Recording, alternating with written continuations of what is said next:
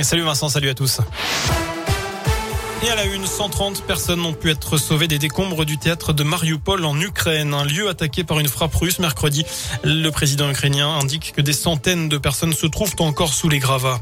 Un entretien entre les présidents américains et chinois a eu lieu aujourd'hui. La Chine n'ayant pas condamné fermement l'invasion russe, Joe Biden voulait adresser une mise en garde à son homologue chinois contre tout soutien à Moscou.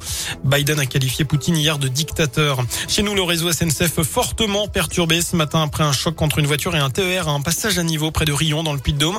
Aucun blessé à déplorer. La conductrice qui était sous l'emprise de l'alcool, selon la montagne, se serait engagée volontairement sur les voies. Elle serait restée bloquée. C'est un témoin qui l'a aidé à sortir de son véhicule. Une cagnotte ouverte par la maison de la gendarmerie au lendemain du décès de Nadia Mostefa, cette capitaine passée pendant plusieurs années dans la région. Elle s'est donné la mort hier à Montpellier. C'est elle qui avait notamment organisé le flash mob géant des gendarmes en 2019 sur la pelouse de Geoffroy Guichard. Pour soutenir sa famille, ça se passe sur le site fondationmg.fr. Cette action massive de L214, l'association de défense contre les souffrances animales, connue pour ses vidéochocs, organise demain une trentaine de rassemblements en France. Mobilisation contre la marque Le Gaulois pour dénoncer l'élevage intensif de volailles. Ce sera le cas à Saint-Etienne, à Clermont et à Lyon notamment.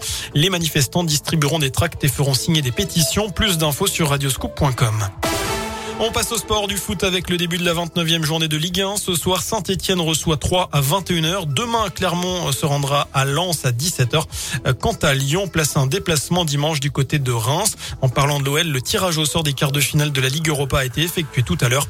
Les Lyonnais, vainqueurs de Porto, hier seront opposés à West Ham. Le match aller aura lieu le 7 avril en Angleterre. Le retour se disputera une semaine plus tard à l'OL Stadium. Enfin, c'est en Finlande qu'on vit le plus heureux. Le pays scandinave arrive en tête pour la cinquième année de suite. C'est d'une étude, hein, sponsorisé par les Nations Unies. La France est 20e de ce classement. Passez un très bon week-end. Merci beaucoup Sébastien. Prochain